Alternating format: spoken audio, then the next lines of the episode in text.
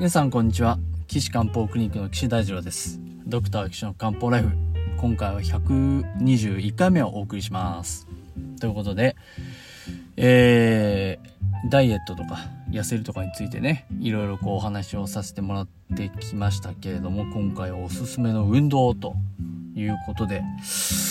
えー、取り上げさせていただきますけれども、まあ、やっぱりね、運動ね、きついの、きつい運動をやった方がいいです。やっぱそれは、あのー、自律神経を鍛えるっていう意味もありますよって話をね、あのー、前々、前回ぐらいにもお話しさせてもらったんですけれども、そうするとやっぱりあの、人間使ってなかったね、機能が、こう、復活してきますので、やっぱりね、やっぱ 100m を走る選手は 200m 走らないといけないです。400m 走るの選手は800走れないといけないんで、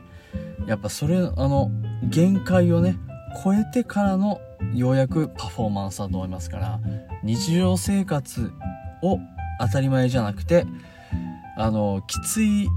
ことが当たり前になって、で、日常生活は当たり前っていうね。それがあの、人間を健康に保つんだろうなっていうのはあの常に思っております。ということで今回はおすすめの運動を2つ取り上げさせてお話しさせてもらいたいなと思うんですけれども、まあ、前回ねあの筋肉鍛えた方がいいですよっていうお話とじゃあどこの筋肉がいいですかって言ったらお尻とか太ももの筋肉鍛えるのがいいですよねっていうことでお話しさせてもらいましたなのでやっぱり運動って言ったら足をね中心にこう走あのやんなきゃいけないんじゃないかなっていうね思っておりますけれども今ねなかなか外出もできない。なかなかこのなんだろうな人とも会えないっていうこの状況でね運動皆さんできないですよね。それはもうそう私もそう思いますけれども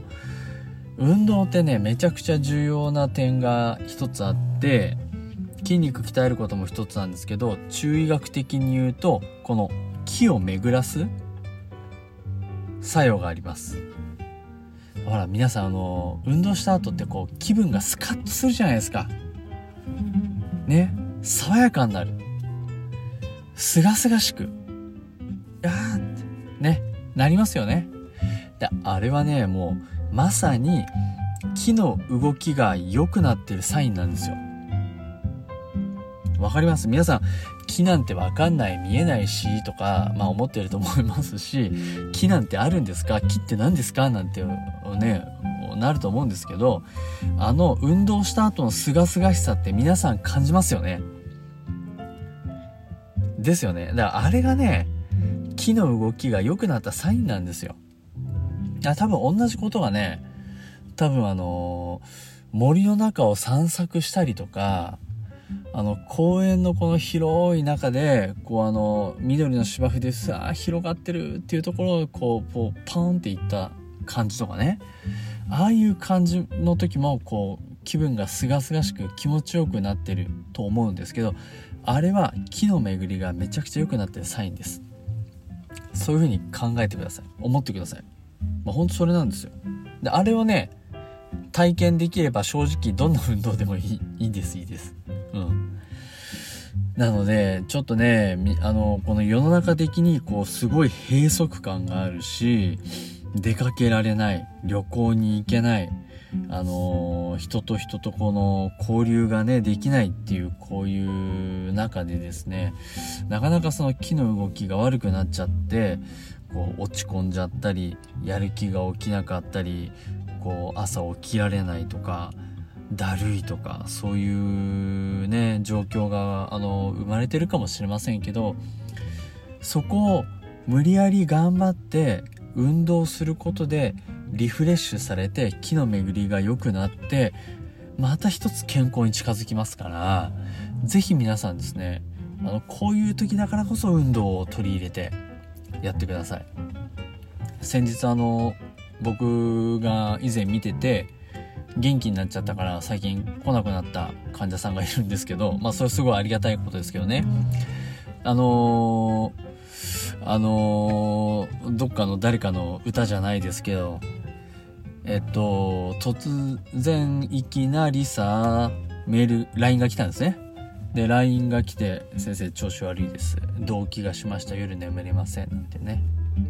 来たんですなもうあのその方のねやっぱり木の流れが悪くてずっと治療しててすごく良くなったんであのー、お薬は郵送したりしてたんですけどそれでも調子悪くなっちゃったんで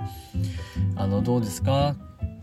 生活どうですか?」なんてお話ですけどやっぱりね運動してないその方はねすごい社交ダンスやられてたりあのヨガやったり一生懸命やられてたんでですけどそのね社交ダンスすごい東京行ってやってたんですよね。だから東京今ねなかなか県境を越えて移動とかしにくいし東京もねやっぱコロナの感染者数がすごい増えてるのであまあ今はまあちょっと減少傾向ですけど多いので行きにくい。そうするとその社交ダンスも行けてない。運動できてない。ね。社交ダンスってめちゃくちゃ疲れるじゃないですか。で終わった後も汗だくで多分めちゃくちゃ爽快感スカッとするんですよ。でそれができてないっていうのはねやっぱ気の巡りが良くないんですよ。あのよよくすることができてないんですよね。でやっぱりそれができてないせいで夜眠れなかったり動悸が起こったり、えー、してるんであの LINE でねこうなるべくこう散歩でもいいんでこう気分転換してくださいとか運動してくださいとかっていうことをお話ししてるんですけどでもその中で僕がおすすめしてる運動がやっぱり2つあって1つはですね縄跳びです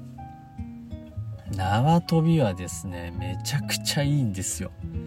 まず1つお金がちょっとで済む縄跳び1本買ってもねまあ、1000円する縄跳びって見たことないですよね。縄跳びのロープ。そう。あれ買うだけでいいですから。で、スペースもちょっとでいい。ね。例えばサッカーのボール蹴るって言ったら相当広いところとか、相手とか壁とかが必要じゃないですか。で、ランニングするって言っても、まああの、それはね、ランニング自体はまあ、シューズさえあればなんとかなりますけど、どっか広いところこう出てって走んないといけないですよね。まあ僕は愛してやまない自転車にしても、まああの自転車に、まあヘルメットかぶってサングラスして自転車ウェア着て、自転車に乗って100キロ先を目指さないといけない。そのこうスペースが必要なんですけど、縄跳びは違います。まあもう言えば畳1畳あれば全然 OK です。ただ家の中でやるのはね、ちょっと難しいので、まあそれなりのこう地面がしっかりしてる屋外でやる必要はあるんですけど、まあね、そんな広いスペースいらないですよね。まあちょっとあればいいんです。そこで縄跳び、普通に飛んで、例えば普通に飛んで5分できたらめちゃくちゃすごいですよ。もうね、縄跳び飛んでる間、あれ？時間が過ぎるのってこんなに遅かったっけ？って思うぐらい、あの、体が辛くなります。だからね、最初はね、1分目標でいいと思いますよ。うん。縄跳びはね、当然ジャンプするので、下半身が鍛えられます。まあ、これは当然です。ね。しかも、ジャンプをするってことは、姿勢が崩れてるとダメなので、姿勢が良くなります。ね。姿勢が良くなるってことは何かっていうと、脊柱起立筋がしっかり使われます。脊柱起立筋っていうのは姿勢を良くするのに使われる筋肉なので、朝起きてから夜寝るまでずーっと使ってるわけですよ。で、私が提唱している、こう、使う筋肉をトレーニングするっていうことに関して、脊柱起立筋はめちゃくちゃマッチしてるわけですね。ですから縄跳びをするとめちゃくちゃリーズナブルにあの目的を達成できるわけですよ。足も鍛えられるし。プラスもう一個いいことがある。実は心肺機能も鍛えられる。はーはー言うじゃないですか。はーはー言うってねこの心肺機能ですよ。あもう一つ一個いいありました。あの骨が丈夫になります。い、あの、一石四鳥ですね。なんで、その、ほ、あの、骨が太くなるかっていうと、あの、骨を押し、長いじゃないですか。それを押しつぶす方向に力が働くと、骨が強くなるんですね。まあ、これあの、僕もあの、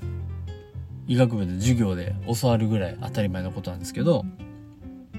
なので、縄跳びって垂直にこうジャンプするから、太ももの骨とか足の骨が、あの、長い方向を潰すように力がかかるので、こうあの、骨が強くなりますよ。いやー、素晴らしい。縄跳び。ね。まあね、僕はメリットしか感じないんですけど、これをね、お話しすると、皆さん、皆さんこうおっしゃいます。えー、だって縄跳び見てるしてるところ他の人に見られたくない。うーんまあ確かにそうかもしれませんね。まあデメリットそこです。ちょっとかっこ悪い。ね。ただね僕はそのちょっとかっこ悪いと健康を手に入れるを天秤にかけた時にどう考えても健康を手に入れる方があのー、重い。重要だと思うんですよ。ちょっとかっこ悪いは、ほっといてください。も うあの、私は違う。